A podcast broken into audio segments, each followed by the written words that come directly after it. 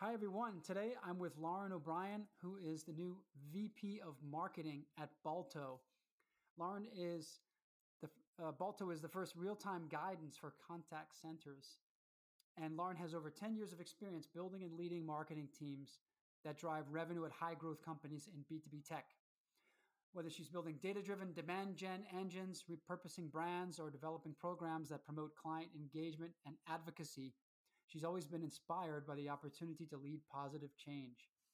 Lauren has her uh, bachelor's and an MBA in marketing from Fordham University. She lives in Connecticut, but will always be a New Yorker at heart. Love that. Uh, she loves baking, hiking, and listening to podcasts, uh, but spends most of her free time these days chasing after her three year old. All right. Well, Lauren, welcome to Thanks the show. Thanks for having me. Anything that I didn't cover in that intro that you'd like to to use and just to introduce yourself? Oh gosh, audience? I think you covered most of it. Um, like I said, you know, been in B2B tech for about 10 years in various marketing leadership roles and uh, can't see myself in any other space.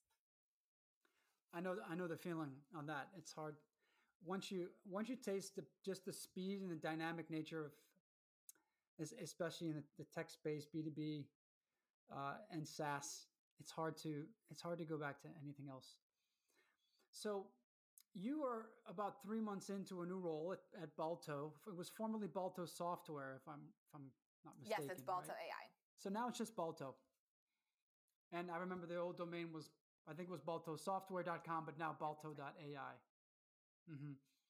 So, and looking at, at your past experiences um, in your last couple of companies, it seems that you had risen you had risen through the ranks and had been promoted several times up to senior positions.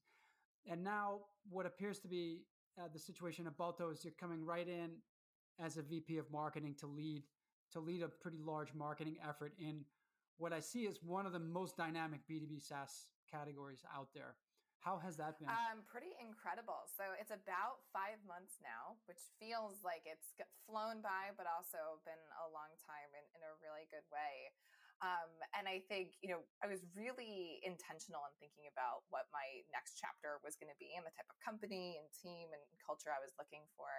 Um, and Balto has, you know, been just a tremendous place to to take my you know next chapter here. The product market fit is incredible. The team is incredible um, and the view of marketing as a strategic role in driving growth is something that i think is just so important and refreshing and uh, excited to be a part of that. Great. So i'm curious if you had any in the first say three months or so did you have any first 100 days or first 120 days approach to that where you set some short-term go- goals just to try to get yourself acquainted and get things yeah, off the ground? Yeah, so I definitely went in with a bit of a 90 day plan. And a lot of that is similar to you do for any role of just like really figuring out what's working, what's not working, where are there gaps. Um, really, at a startup, high growth environment, a lot of what you're doing is figuring out how do you keep the momentum and continue to get that growth and scale. Um, and you know, when I joined Balto, they had a really small nascent marketing team, but it was delivering a lot of pipeline and ops. So it was like, great, how do we do more of this? How do we do it in a more scalable way? Um, and what are some of the long term investments we need to start making that might not have that immediate payoff for you know pipeline and op production this month or next month, but are going to be really critical in order for us to maintain that 3x growth for you know the next subsequent quarters and years um, and really identifying those quick wins and long term investments that we needed to make was a key part of my focus for sure in the beginning. Can you talk to me about the the branding and the positioning of Balto? Because I have I've been looking at what you may consider the big competitors in the space. I might be wrong, but the names that come to mind are Gong and Chorus. Um, but how do you see how do you see the competitive environment, and where do you all position yourselves in in this yeah. space? Yeah. So Gong and um, Chorus are tools that we would view to be, you know, what we really call post call tools. And so, you know, they, a lot of contact centers use them to really record calls, have analytics after the call has happened and figure out what's working, what's not, what changes might they need to make. Um, and Balto's position with real time guidance is that essentially that's a little bit too late. The call either has or has not been successful. It's over. There's nothing you can do to go back and change the outcome of that conversation, whether the agent got the sale on the call or they were able to overcome the concerns that a customer was raising and retain that customer or make sure they're satisfied. That either did or didn't happen. And so our focus is really on this concept of real time guidance and making sure that while agents are having these conversations, live, they're getting the input and guidance they need to help ensure they can overcome objections that come up or remember key information that they're supposed to be communicating on a conversation. Um, and there's very few tools out there that let you do that in real time today. Um, as opposed to you know the post call solutions that are a little bit late you know we we draw the parallel a bit to, you know, to be dramatic, you can think about would you rather have the autopsy or the diagnosis, right? Post call is kind of the autopsy. The call was or was not successful. What are you going to do about it now? Versus really having more of a diagnostic, here are the issues, let's troubleshoot and uh, get to the best possible outcome. I like that analogy. It's a little bit morbid, but it is a good analogy. for effect. Uh, early, early detection early detection and prevention certainly beats uh, the, the, autopsy. You know, uh, what could have, would have, should have if we had only done this. Exactly. Yeah.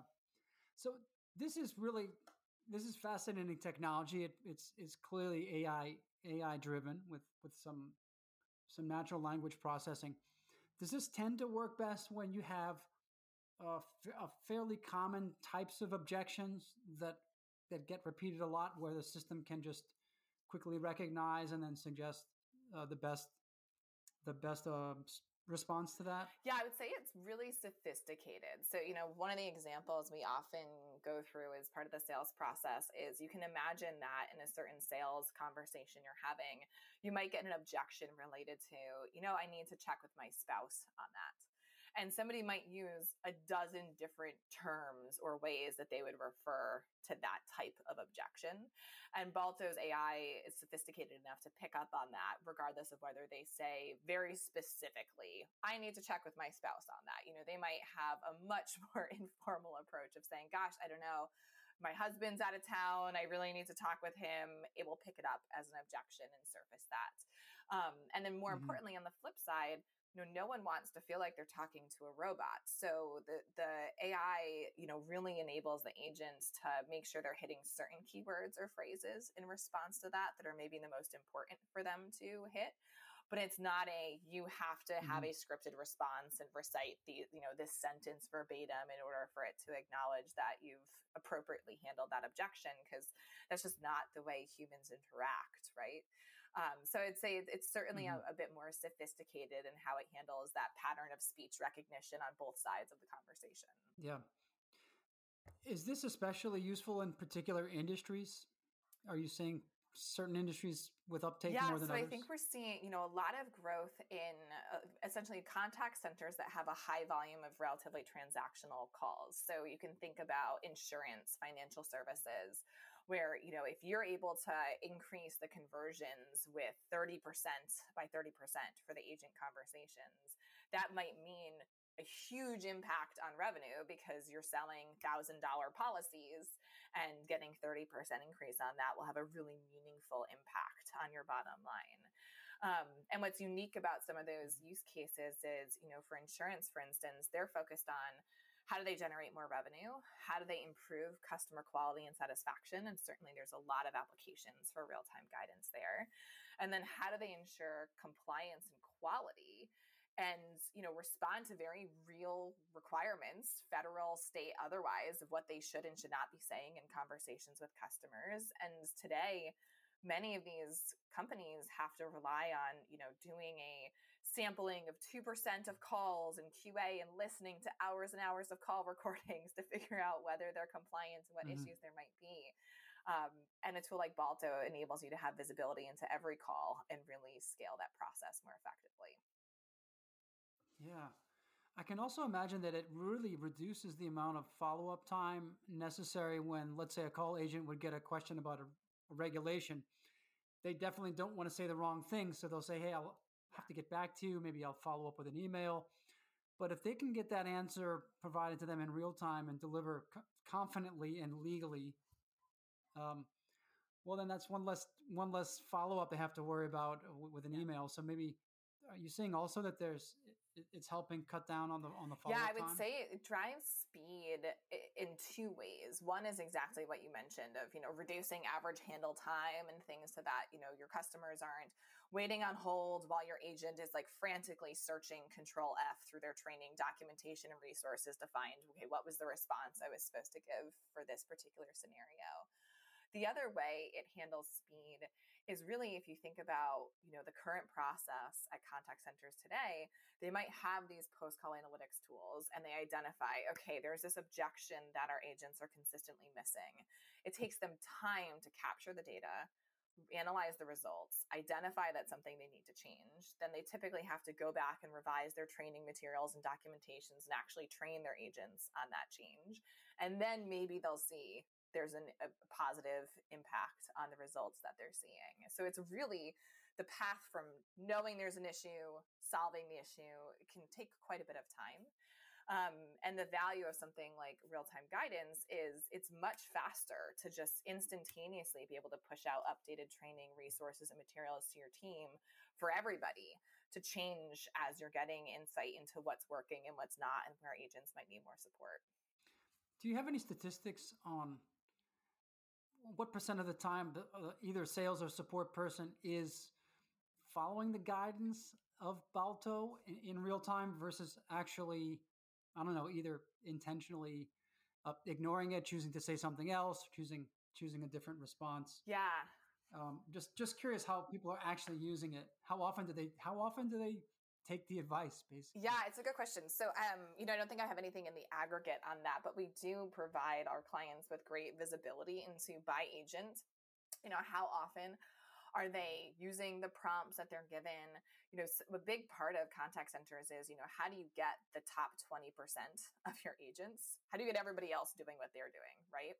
And you identify the people that mm-hmm. are really not consistently following directions or need more support and make sure that they're you know better aligned with your expectations?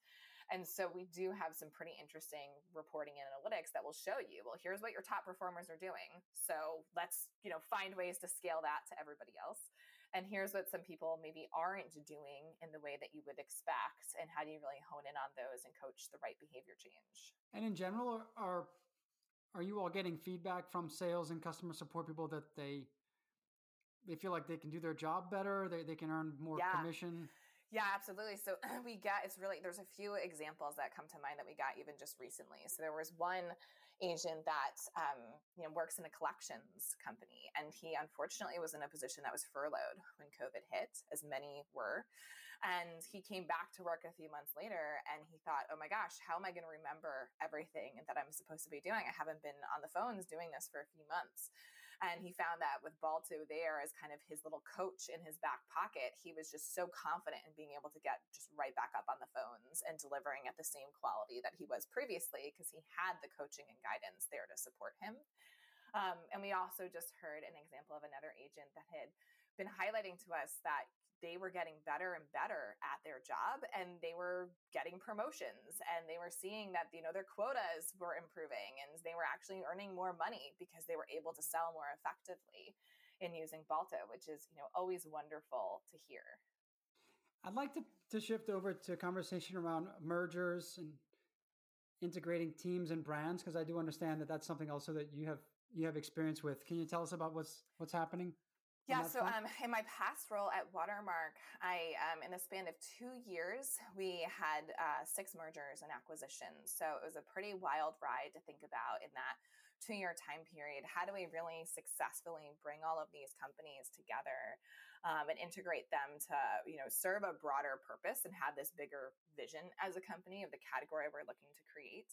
How do we really craft that message position and brand in a way that's going to align with the growth strategy that we have in mind for bringing all these companies together um, and certainly a lot of just the hard work of bringing disconnected teams and processes and systems all together under one org was a pretty incredible journey And what, what kind of team are you managing now at, at Balto? So at Balto, I have a team. I oversee both marketing and partnerships. So we have a referral partnership program um, as well as our marketing team. And it's a team of about eight today and continuing to grow for sure.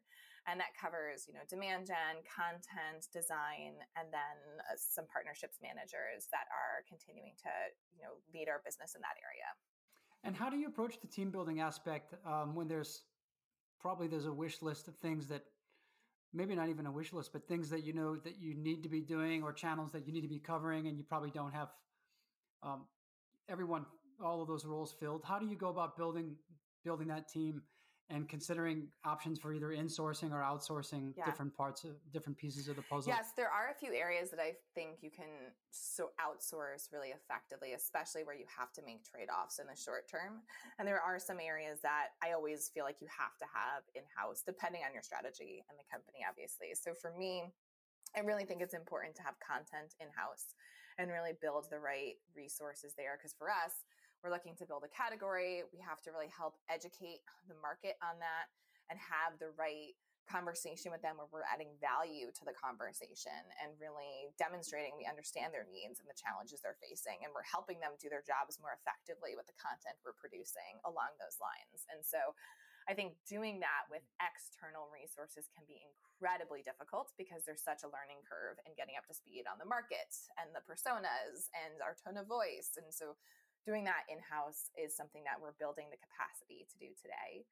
Um, I found you can really effectively bring on the right external partners with things like your website hosting, design, CRO, SEO work, where you know really it can be difficult to have the right team internally that has the expertise they need across all of those areas and where you often can really benefit from the right strategic partner that specializes in SEO and is spending all day thinking about what's happening in Google and the algorithms and how to continue to optimize for that.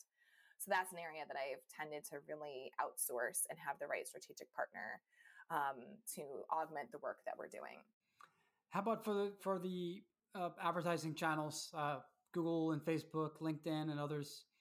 Uh, what's what is your your overall approach there with with both the team and yeah, the strategy? so that has been a really core channel for us. We've actually generated the majority of our marketing pipeline from paid social, paid search campaigns. Is responsible for really continuing to drive the strategy there. Um, but we do partner with a group that helps manage a lot of that paid media campaigns. And again, they're really benefit from seeing this across multiple clients and what's working effectively and some of the best practices of how to get the most output out of LinkedIn and how to really optimize those campaigns effectively. Um, so we're working with a group called Refine Labs on that. And I imagine that the uh, you're trying to ultimately to generate leads for for demo calls. I um, I don't see any on the website. I don't see any self service channels where people can just get started on their own. Is that intentional? You you want to make every sale through through demo calls? Yeah, so that's been our strategy to date. I think there's a lot of really interesting conversations happening now around you know product led growth and really transforming the way we engage with buyers because i think we can all agree there's often way too much friction in the buying process especially for b2b where you feel like we're going down this path of death by powerpoint and you're going to have a conversation with an SDR, and then maybe eventually you'll talk to an AE and they'll probably give you three pitches on a PowerPoint before you ever see the product. And that's obviously a frustrating buyer experience. And I think as a business, you start to see real issues in your conversion rates as people drop off in that process and just aren't engaging effectively. So we're definitely having some conversations about how we optimize um, our approach and really add more value in streamlining the buying process and journey. We're not quite at the point where we're able to make it self serve, where people see the tool immediately on their own but we do show Balto in the first sales call because it, you know, with something like real time guidance, the magic is in seeing it. And so our account executives mm-hmm. on their first call will have it up and show you how it's interacting as they're having a conversation. And it tends to really be a pretty impactful moment for a lot of buyers in the process to just see that and, and really understand the value it could have. Do your own uh, sales reps use Balto? Uh, yes. So we Yes. So our um, Chris Kim, our head of sales development, will say we do eat our own dog food at Balto, as you'd expect of a company named Balto. Mm-hmm. and so uh, they do use Balto as part of the the sales process. That makes that expression it's, all the more does, relevant, doesn't yes. it? Yes. eating eating That's your own right. dog food. I, I have I have to ask this question now since we're on the the logo. But what is uh I, I what's the meaning of the of the name? Uh, what's the origin and, and the logo? Yeah, I do. you know? So it's a really a pretty incredible story and actually something that caught my attention when I joined Balto. Um, so, you know, obviously you, you might be familiar with the heroic Balto dog and the journey to bring life saving medicine, you know, thousands of miles away. Um, and what's really mm-hmm. interesting and what our founders, Mark and Chris, thought about in the name is, you know, the part of what Balto and the dog sledding team accomplished in that journey is they were meant to augment what humans couldn't do on their own, right? You had the musher and you had the the you know the people that were involved in driving that dog sledding team. But there were some things that Balto and the dogs were doing and sniffing out the trail in the sense that they were bringing to that journey that a human just isn't capable of doing. We just don't have those skill sets, right? And so, what we really like to think about at Balto mm-hmm. is that AI should really serve that role. We're not trying to replace humans in a way that a lot of other AI tech is of, okay, let's just get rid of the humans entirely, get efficiencies, stand up robots. It's really acknowledging that as humans, we have some weaknesses and deficits in areas where AI can really augment that and help us perform at a higher level and really be that guide in the same way that Balto was a guide in the journey he led to really help humans accomplish something pretty exceptional. That's a great, a great story. Uh, let's talk a little bit about about customer marketing, and I was curious as well. Obviously, I can see the direct applications for both support and sales. How about for marketers? Is there a use case for marketers for Balto? Yes, I think um, one that we see often with some of our clients is really thinking about how to fully facilitate that customer loyalty loop and how, you know, if you're having a conversation with a customer in a, you know, customer service or customer support role, how can you remember to take that added step of, you know, asking them if they're willing to leave a review or giving them that kind of breadcrumb of helping to build your business and your profile? It's a small step that many companies incorporate into their process, but often gets missed. And that's mm-hmm. something that we've seen a lot of our clients implement to make sure that, you know, where you have customer support and service professionals that are interacting with so many of your customers, you're really thinking about how to leverage them as the best you can. You know, maybe there's not just marketing opportunities, but sales opportunities that you can help uncover of where you can help upsell a client or add more value to how they're using your product today because you uncover that as part of a support call that you're having and you might just not have the right framework of how to navigate that conversation if you don't have something like real-time guidance. Gotcha. I wanted to ask i want to dig a little deeper into content marketing you did mention that this is one of the uh, really one of the essential functions that needs to be in-house because really it's about thought leadership and and um, displaying that expertise now, in the, in the space that you're in, you're it seems like you're trying to carve out a new a new niche of, of real time real time coaching and real time guidance. Uh, clearly, if you write about general sales, um, there, there is just an enormous amount of competition when it comes to content marketing about sales coaching tips and all all that. How do you figure out how to decide on topics that you can actually both compete for organically and also demonstrate thought leadership? Yeah. Uh, it's a great question and certainly not an easy challenge, I don't think, for any company.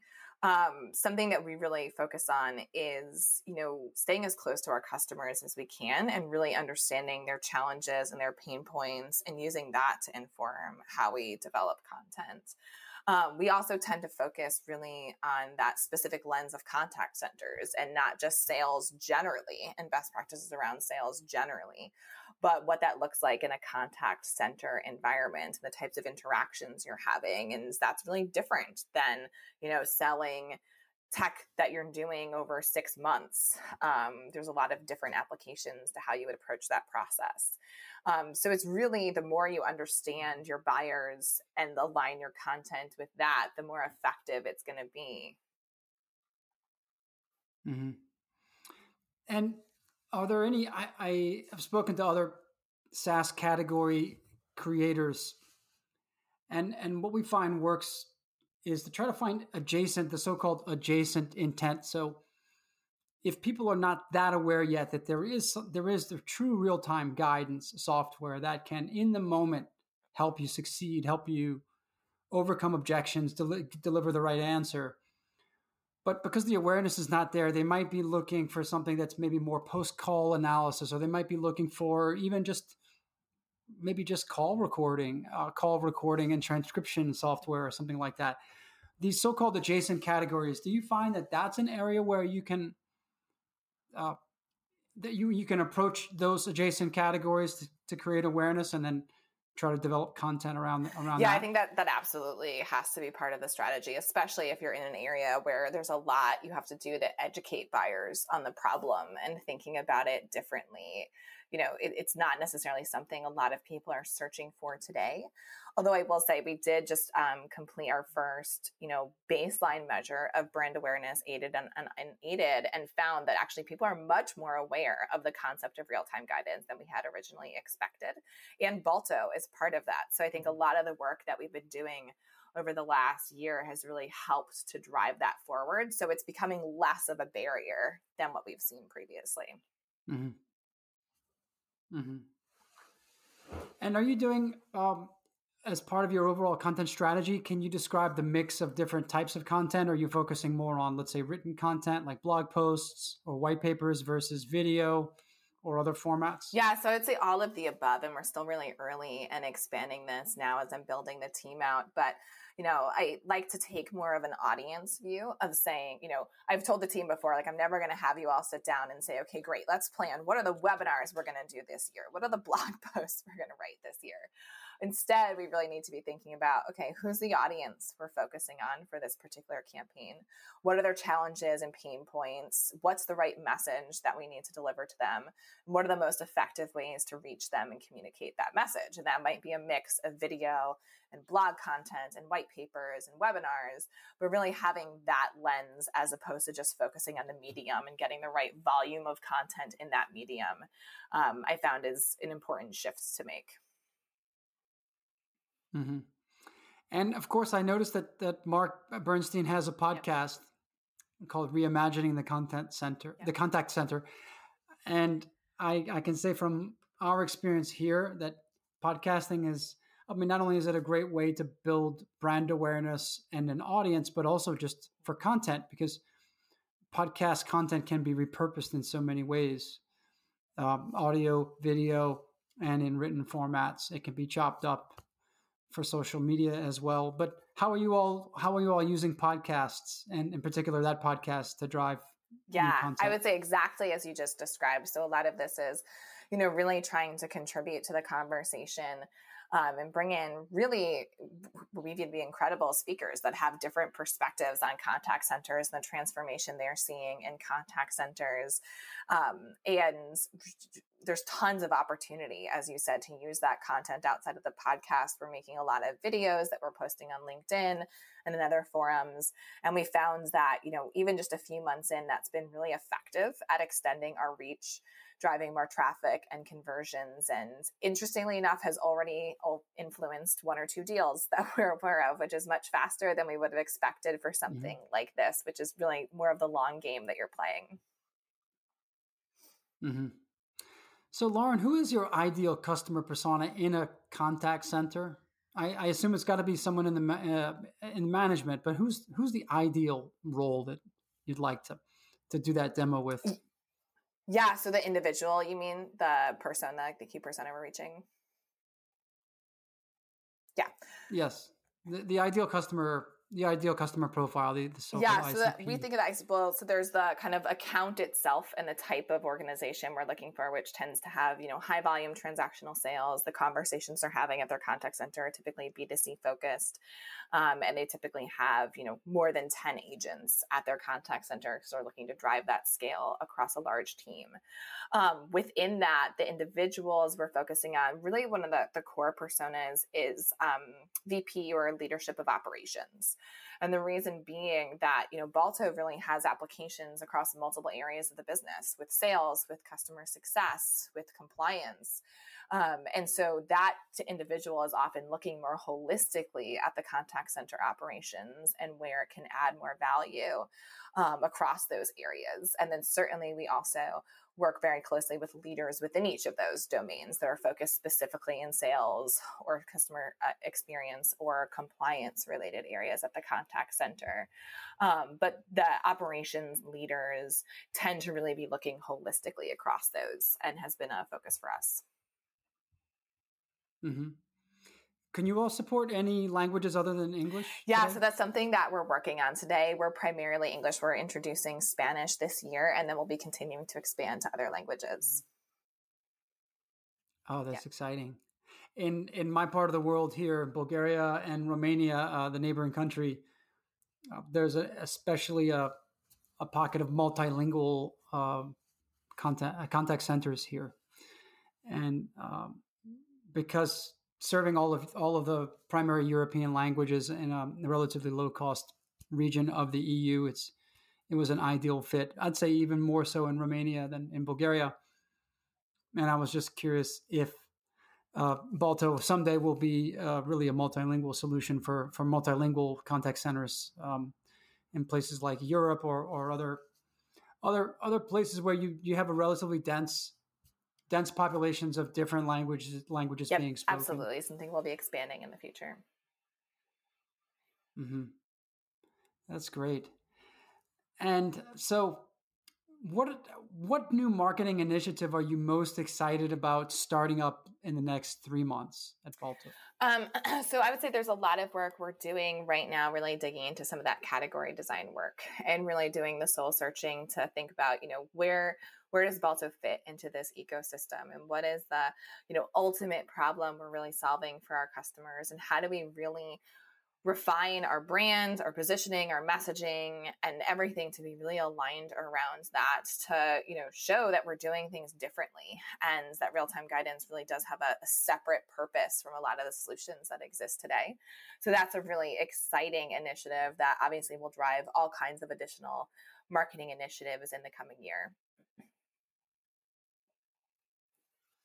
do you imagine that within a couple of years there will be practically no call center or contact center who's not using either you or someone like you? I mean, it seems like this is going to be something that becomes table stakes at some point where you'd be at a disadvantage not to have a real-time guidance software driving.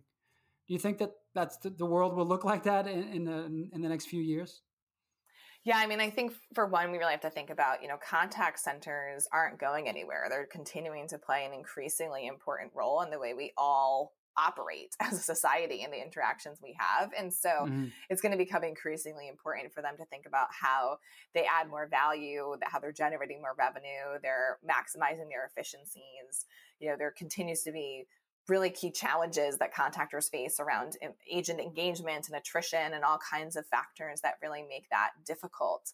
Um, and what we're finding with a lot of our customers is the impact this has for them to move more quickly, not only just drive better business results like increasing revenue or improving CSAT scores or audit scores, but can make them move so much faster as an organization that I think it really does increasingly become a competitive advantage and something that, you know, if you're able to implement change at scale across your whole contact center in the matter of you know hours with a tool like balto versus it could take you weeks if you're doing this with still the old mm. way of training and documentation and post call solutions it's i think the gap is going to continue to grow between the companies that have that advantage and those that don't. Yeah.